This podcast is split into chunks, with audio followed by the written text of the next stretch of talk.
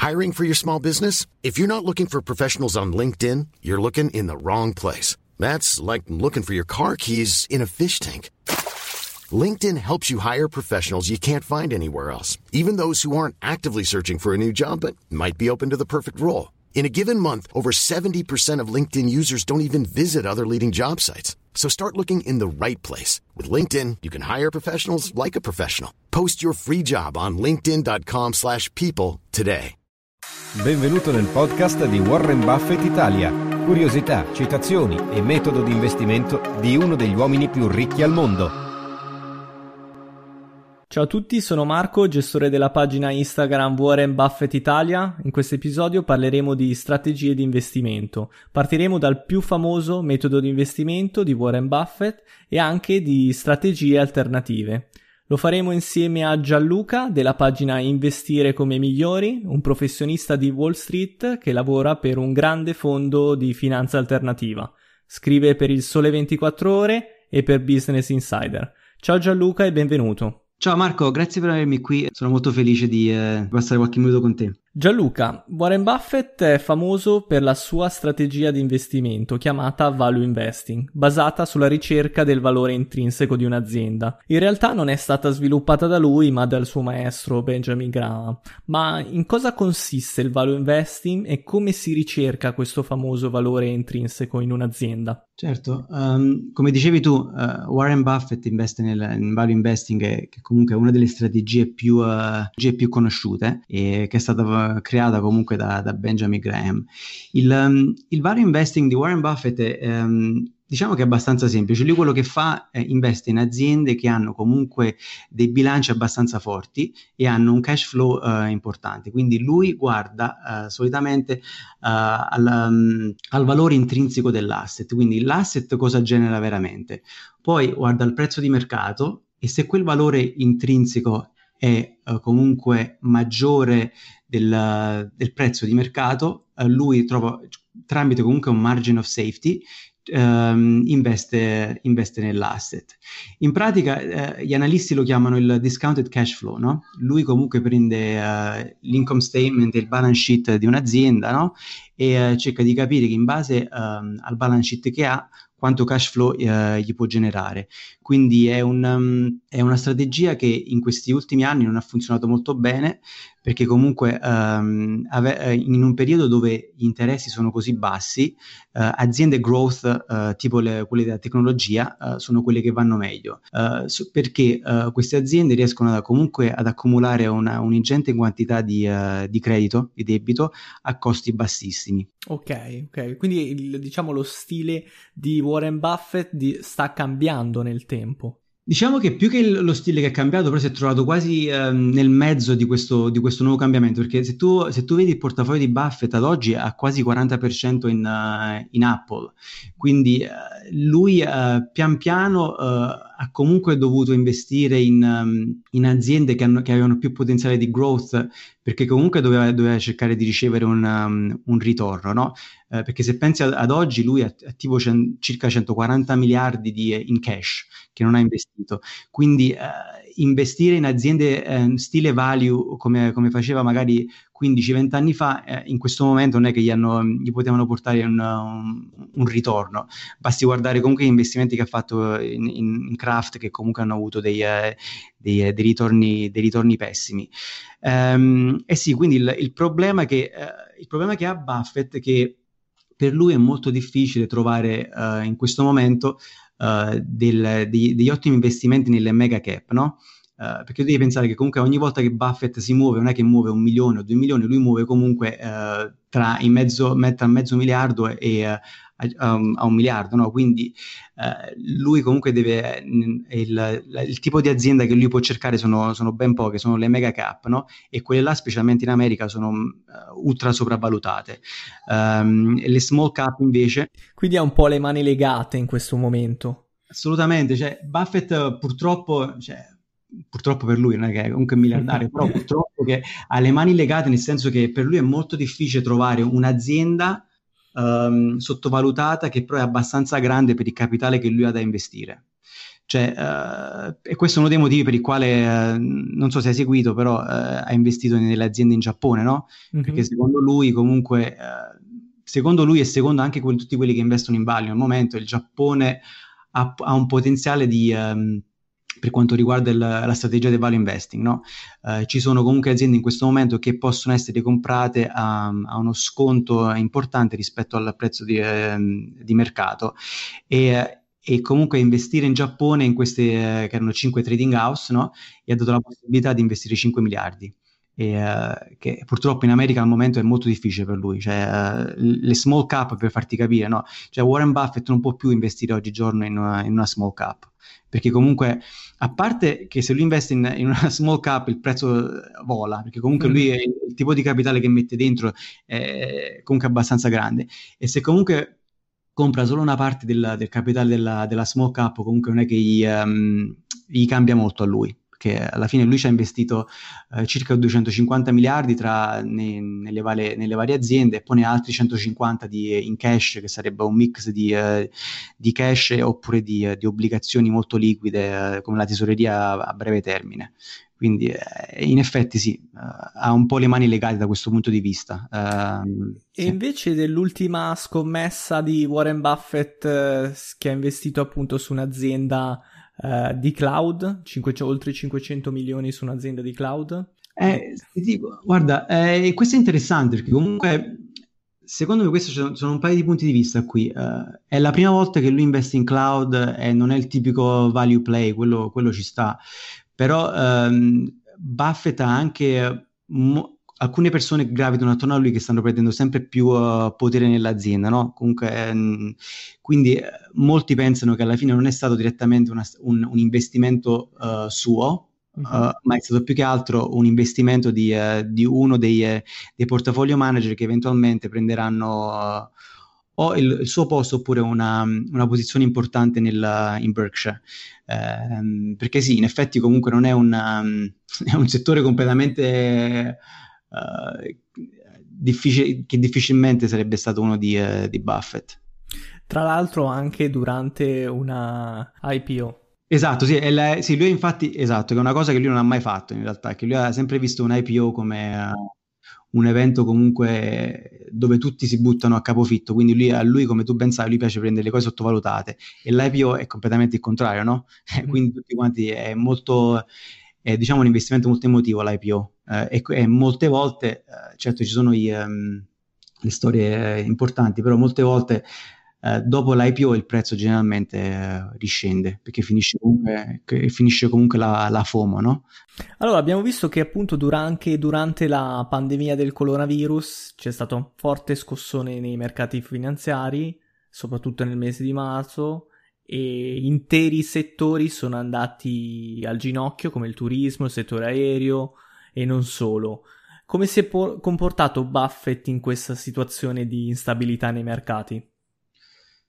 Sì, eh, diciamo che Buffett, come tutti quanti, è stato preso in contropiede, no? Eh, perché comunque um, Buffett era, era, molto investito nella, um, nelle aziende aeree come tu, come tu sai, cioè, lui aveva, aveva, posizioni molto importanti sia in Delta uh, che United Airlines.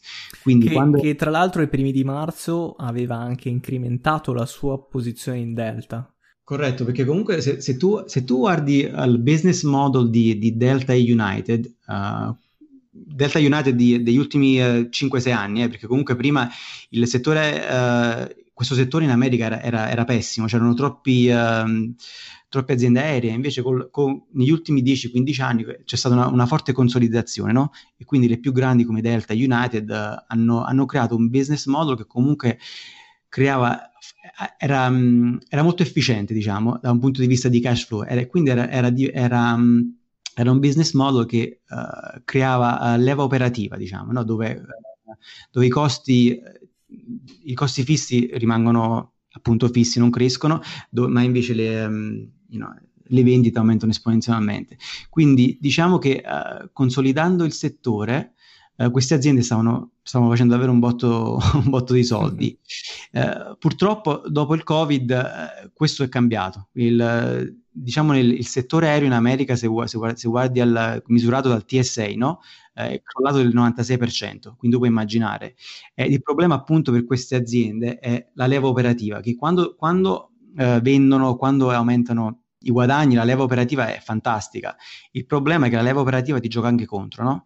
E, um, e, aziende come Delta e United, infatti, adesso per, credo che sta, stavo leggendo qualcosa l'altro giorno, ma perdono circa tra i 10 e i 15 milioni al giorno. Quindi puoi immaginare. E, um, e Buffett l'ha, l'ha, detto anche nell'assemblea, nella, nell'assemblea degli, degli, azionisti. Comunque lui ama le, le, il, il, business model, però alla fine ne è uscito completamente dalle airlines perché alla fine non vedeva come nei prossimi uh, due o tre anni queste aziende potevano, potessero uscirne è abbastanza difficile capire comunque eh, cosa succederà al, al settore aereo. Eh, è ovvio, loro sono le più forti, magari eh, hanno più potenziale di, eh, di, accesso al credito, però eh, hanno, il problema della, di, di, restare della, dell'insolvenza c'è, c'è, alla fine, quindi eh, Buffett questo l'ha visto e, è, usci- è uscito abbastanza velocemente. Invece per quanto riguarda il suo acquisto di Barrick Gold, Barrick Gold è interessante, ti spiego perché io, eh, cioè, mm, io, sono uno che è molto interessato nell'oro da sempre, cioè, se tu vedi uh, al sole 24 ore già uh, a metà dell'anno scorso avevo cominciato a parlare dell'oro, mm-hmm. uh, come, mm, cioè, io nell'oro lo vedo più come una, um, un investimento a lungo termine, soprattutto a, che ha potenziale di crescere ancora di più, soprattutto a causa delle politiche monetarie espansive, no? Perché mm-hmm. comunque più la, la Federal Reserve continua con QE e, con, um, uh, e a svalutare il dollaro, più, il, più l'oro aumenta, perché comunque l'oro e il, e il dollaro hanno delle correlazioni inverse. Uh, quindi Buffett è entrato in Barrick Gold uh, a circa 25 dollari uh, per azione, che comunque da un punto di vista intrinseco, come diciamo prima, non è il massimo per Warren Buffett, che comunque non c'è un margin of safety assurdo, però se lo guardi da un punto di vista di, di valuation usando i ratios, no, ha un P abbastanza interessante tra 11 e 12 e un EV di EBITDA tra l'8 e mezzo. Quindi è interessante che Buffett sia entrato in Barrick perché comunque è il suo primo investimento nel metallo, eh, non, era mai, non, era mai, entrato nell'oro. Aveva sempre snobbato lui l'oro, esatto, reputandolo esatto. uno strumento che non produce niente, quindi resta fermo lì, luccica e basta. Esatto, e soprattutto lo, lo, lo definiva un, um, un asset anti-americano, che lui comunque è sempre stato... Um, uh, un grande americano che comunque è diventato miliardario anche grazie, grazie, a quello, no? E quindi è interessante che lui ha deciso comunque di prendere una posizione nell'oro che credo che, non, è, non, non voglio dire che è anti-americano, però credo che comunque la, la politica della, della, Federal Reserve comunque è qualcosa che gli ha fatto capire anche a lui come stanno andando le cose. Comunque le, le valutazioni, ha portato le valutazioni a dei livelli comunque eh, cioè, assurdi comunque, le, se vedi la S&P 500 dove è adesso comunque non è che è a livelli eh, storici adesso, quindi... Mm-hmm. Contro un'economia in crisi, quindi c'è, qual- crisi. c'è qualcosa che non quadra. Eh, esatto, e purtroppo è quello, quello che sta succedendo, che, che, con i tassi di interesse dove sono, il, il, mercato continua a crescere, però stai zombificando un pochino le, cioè, eh, l'economia, capito? Il, il, capitale non è stato usato nel modo più efficiente. E, um, e, niente, quindi tornando a Buffett, è interessante che lui comunque ha preso, ha preso l'oro e penso che questo il motivo che lui abbia preso l'oro è appunto per il fatto che credo che veda la politica della Fed comunque come, un, come eccessiva uh, e uh, magari sta cercando di prendere un po' di protezione. Uh, detto ciò, va anche ricordato che Barrick nel suo portafoglio è circa 0.3%, quindi Uh, non è la, il tipico investimento di Buffett dove entra abbastanza um, potentemente, c'è entrato, c'è entrato con, con il 0.3%, ora bisogna capire se aumenterà le sue posizioni oppure uh, boh, era, era, solo una... Um, un test, un tentativo, un diciamo. Test, di... Sì. È interessante comunque sicuramente, cioè, infatti uh, è molto interessante come cosa. Allora, Buffett e appunto anche la storia ci insegna che l'investimento sul lungo termine è la scelta più saggia e più sicura per i nostri investimenti. Ma di fronte a situazioni di estrema vol- volatilità, come ci possiamo proteggere? Come possiamo proteggere il nostro capitale? Quali sono le strategie alternative che possono aiutarci? Certo, sì, eh, sono d'accordo con te che, mm, che alla fine a, lungo termine, eh, se hai tempo, se sei un ragazzo giovane, il modo migliore è sempre buy and hold. Uh, credo che um, la storia l'ha mostrato. Eh, però sì, in effetti ci sono alcune strategie che possono aiutarci a proteggere dal, dal downside, no? dal, um, da delle crisi di liquidità. Um, alcune, delle, alcune, di queste strategie sono cose che comunque io e Fabio, con Investitori come Migliori, cerchiamo di insegnare ai, uh, ai nostri studenti. Um, e una di queste qua um, è quella che si chiama uh, long volatility, no? Mm-hmm. Eh, come ti dicevo qualche giorno fa quando parlavamo, la volatilità, innanzitutto cerchiamo di capire cosa, cos'è la volatilità. La volatilità, innanzitutto, è, è la misura dell'intensità delle variazioni subite da un titolo in un determinato periodo. Quindi se uh, un titolo si muove del, del 5%, diciamo che ha, ha, um, ha, una volatilità del 5%. E, um, e, la volatilità, quando io parlo di volatilità, parlo comunque eh, dell'indice, dell'indice VIX.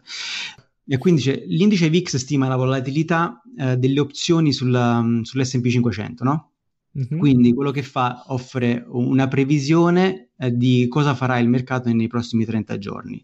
La cosa interessante del VIX qual è però per un investitore? Che comunque il VIX è completamente, um, non, è, completamente non correlato con, uh, con l'indice della, dell'S&P 500. Quindi se l'S&P crolla, uh, crolla il, il VIX aumenta uh, esponenzialmente, quindi ti protegge da quel punto di vista, perché um, come tu ben sai, no, i, i, portafogli 60-40, anche l'old weather che ha, che ha, lo, che ha l'oro, uh-huh. quando c'è un crollo di mercato, che è un crollo di liquidità, portano giù tutto. Quindi questi, questi portafogli in realtà non hanno protezione. L'unica, l'unica, protezione che puoi avere è se investi in VIX oppure in strategie di opzioni. Quindi per investire nel VIX ci sono un paio di modi, cioè eh, ci sono diversi modi, però il, eh, forse eh, ne di, ne parlo, di, due qui. Il, um, uno dei più semplici è magari investire in, um, in gestori che appunto fanno che, che, appunto fanno quello. Um, una delle strategie più, uh, più, importanti è quella che, che, alcuni fondi investono, vanno lunghi la SP 500, no? quindi usano i futures, uh, usano leva per, um, per, investire nella, nel, nel, mercato. Quindi il tuo portafoglio avrà sempre un ritorno di mercato. Se il mercato ti fa l'8%, il, um, quel, il gestore fa comunque l'8% più il potenziale che gli dà la leva. Ok? Quando arriva un periodo dove diciamo che le valutazioni sono alte, uh, il VIX in base a dei tools comincia a mostrare un, un potenziale di upside, questi gestori hanno degli algoritmi che cosa fanno? Uh, escono dalla, dalla, dall'SP 500 e vanno lunghi sul uh, VIX. VIX. Okay. Esatto. Quindi è ovvio, non è perfetto perché l'algoritmo non ti può mai, uh, non ti può mai dire domani il mercato crolla. Però quando comincia il crollo, loro abbastanza, abbastanza velocemente escono dalla posizione del, uh, del, mercato e entrano nel VIX. E se vedi, molti di questi gestori hanno avuto dei, um, dei ritorni eccezionali. Quindi... Ma eh, perdonami una domanda, c'è il rischio che il VIX vada a zero? E quindi tu essendo entrato magari a 10 in previsione di una alta vol- vol- volatilità, poi il VIX in realtà vada a zero e compromettendoti il tuo investimento? Un caso ipotetico, eh? Guarda, eh, nel, cioè, ci può essere sempre, la, il rischio c'è sempre, no? Però se, se, arriva a zero vuol dire che non c'è volatilità nel mercato, né, non c'è nessun investimento nelle opzioni, quindi cioè, è, è improbabile, ecco. Diciamo. È, è, improbabile, non, non, credo che sia mai successo. Anzi, eh, ti dico, il VIX adesso magari eh, rispetto agli ultimi eh, 3-4 anni, eh, evitando comunque il Covid in marzo, è, è comunque a un, a un, prezzo ragionevole ancora. Uh, quindi... Um, Beh, vedo che col, nel periodo del Covid è andato addirittura a toccare la soglia dei 53. Ti dico, guarda, eh, sì, nel, noi quando, cioè io e Fabio, quando investiamo nel VIX lo facciamo anche con la leva, no?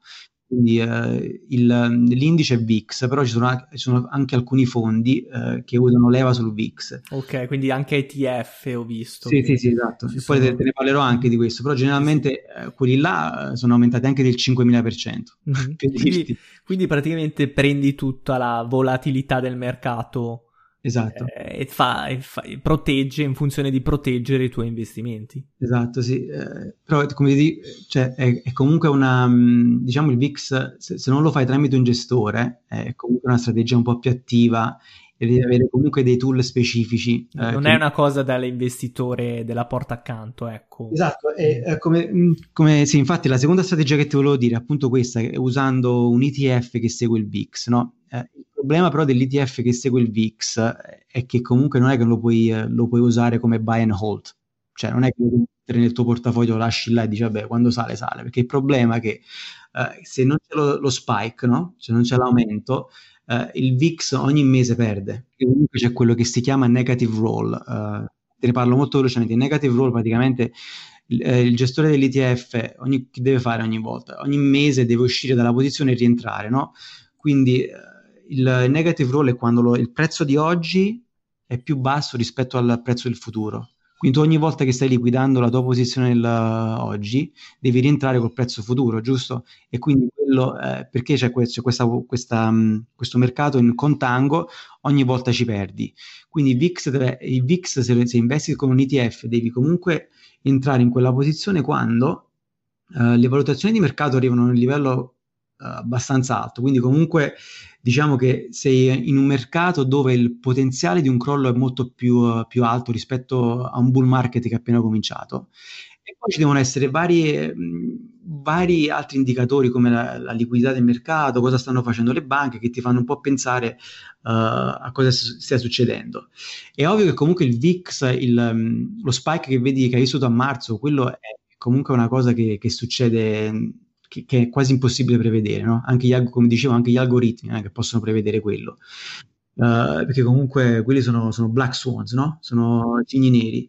Però um, il, diciamo che anche, anche, in periodi non, dove non ci sono cigni neri, comunque la, ci, so, ci, sono de, delle situazioni dove il VIX uh, sale.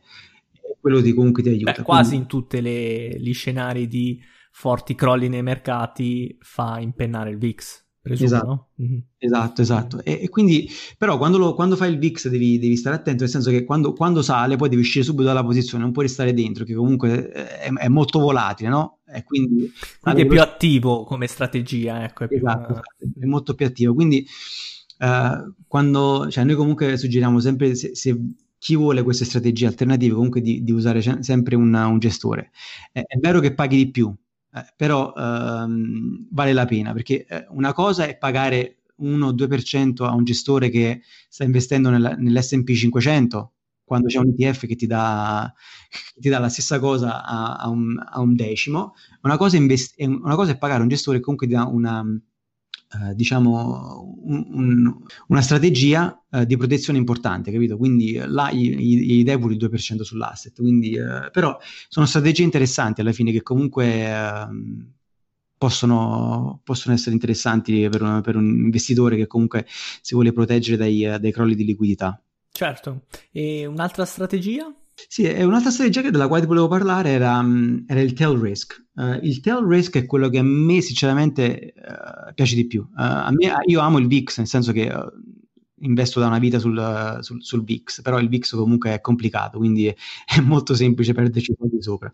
Il tail risk invece è, è, è, basato sulla teoria di um, Nassim Nic- Nicolas Taleb, non so se lo conosci. Certo, l'autore del Cigno Nero. Sì, un gran, un, una grande testa, diciamo. E, um, ed appunto lui, uh, il suo libro è basato proprio su questi cigni neri, che sono eventi che, um, che hanno una bassissima probabilità di verificarsi, però quando si, quando si verificano, uh, diciamo, hanno dei, uh, si, pre- si, presentano come, um, come, dei rischi sistemici per, per tutto il sistema. Uh-huh. Quindi parlo di, del 2008, quando c'è stato il crollo della Lehman, Uh, parlo del, del, Covid-19 di marzo. Sono sono quei, quei eh, come dicevamo appunto prima, sono quelle, quei crolli di liquidità che comunque non possono essere né eh, previsti né protetti. Uh, quindi la, la, strategia tail risk, um, anche questa è una strategia che può essere implementata um, da, da, un, da, un, investitore singolo oppure uh, da, un, da, un, gestore. Quindi, come, come sempre, se siamo per investitori attivi che, che, che capiscono di opzioni, può essere interessante, per là che meno, uh, meno attivi. Quindi, magari... anche questa è una strategia consigliata a più chi se ne intende qualcosina in più, chi è più attivo sui mercati, ecco. Esatto, perché questo comunque è, compriamo um, opzioni put options out of the money, quindi per gestire comunque il movimento di mercato. E quindi una put option alla fine cosa fa? Ti dà il diritto di, um, eh, di vendere l'asset a un prezzo specifico in un, in un tempo specifico, no? eh, in cambio di un, di un premio. Quindi eh, se il prezzo di mercato crolla eh, e tu c'hai, c'hai, una put option, alla fine la put option poi ti riesce, mh, diventa in the money, quindi eh, ti, ti, dà un cash flow di protezione. quello che molte volte fanno i gestori è investono il 30% del, dei loro asset in queste put option, no? E ogni mese, ehm, quindi è un rolling, no? quindi ogni mese rientrano in queste posizioni, vendono e rientrano ogni mese. E se c'è un guadagno, eh, quello che fanno, eh, tolgono il, i, i, soldi del guadagno delle put option, li mettono in, in tesorerie, Uh, quindi roba molto liquida oppure, oppure, in cash, oppure se credono che comunque la, la, la put option um, è ancora out of the money e ha un prezzo, import- è un prezzo buono, eh, rientrano nella, nella put option. Quindi alla fine sono degli investimenti molto safe, relativamente safe, però se fatti bene, mm-hmm. che comunque sono dei, dei rischi de- derivati, però tu in, in, generale stai investendo la maggior parte dei, dei tuoi capitali nelle, in bonds e tesorerie e cash, roba molto liquida, e poi ti stai comunque proteggendo con, con, con la put. Quindi se il mercato crolla, eh, la put comunque sul, sull'S&P 500, se il mercato crolla, tu hai la protezione dei bond, uh, anche se comunque non, in questo momento non è perfetta, però c'è quella protezione dei bond e c'è il cash flow che ti viene dalla, um, dalla put option. Quindi è, è, abbastanza interessante e questa è una strategia che potrebbe essere anche fissa in un portafoglio, anche se comunque nei periodi migliori uh, tende, uh, tende, un po' a perdere, perché comunque se, la, um, se, il mercato non scende alla, allo strike price comunque non ci guadagni, però ci perdi il premium. Però comunque è, è pur sempre... È, per me è sempre interessante perché, perché, appunto questi eventi come le Black Swans mh, cioè, non, non, sai mai quando possono arrivare, possono arrivare anche in periodi uh, non del tutto negativi, capito? Quindi avere un po' di protezione in un portafoglio non è, non è pessimo. E diciamo. anche qui consigli qualche strumento in particolare o sempre affidarsi a un gestore? Guarda, io uso le, le put options uh, quando faccio queste, queste, cose qui, però per un, un risparmiatore medio uh, è, è, sempre meglio usare un gestore. Eh, ce ne sono alcuni di gestori eh, che fanno bene, quindi non è, non è difficile trovarli anche su, uh, su Fineco o, piattaforme del genere, quindi eh, sì. Va bene, ottimo, allora abbiamo capito come possiamo proteggerci dalla volatilità grazie a queste due strategie. Grazie mille ancora Gianluca, consiglio a tutti di seguirti sulla tua pagina Instagram Investire come migliori. Ciao a tutti e ciao ancora Gianluca. Grazie a te Marco, ciao. Vacanze in Sicilia o in Sardegna. Con i traghetti GNV viaggi in relax, porti tutto quello che vuoi e ottieni super vantaggi. Col nuovo programma Fedeltà MyGNV accumuli punti viaggiando, ricevi un cashback del 20% e tanti sconti a bordo. Non c'è modo più conveniente per andare in vacanza. Scopri i dettagli su gnv.it. E adesso un bel caffè finito. Perché rischiare di rimanere senza caffè quando puoi abbonarti a Caffè Borbone? Prezzi vantaggiosi, costi di spedizione inclusi, tante possibilità di personalizzazione e l'abbonamento lo sospendi quando vuoi. Decidi tu la frequenza, la qualità, scegli tra le cialde e capsule compatibili e crea il tuo mix di gusti e miscele. Mai più senza caffè con l'abbonamento Caffè Borbone. Tutte le info su caffèborbone.com.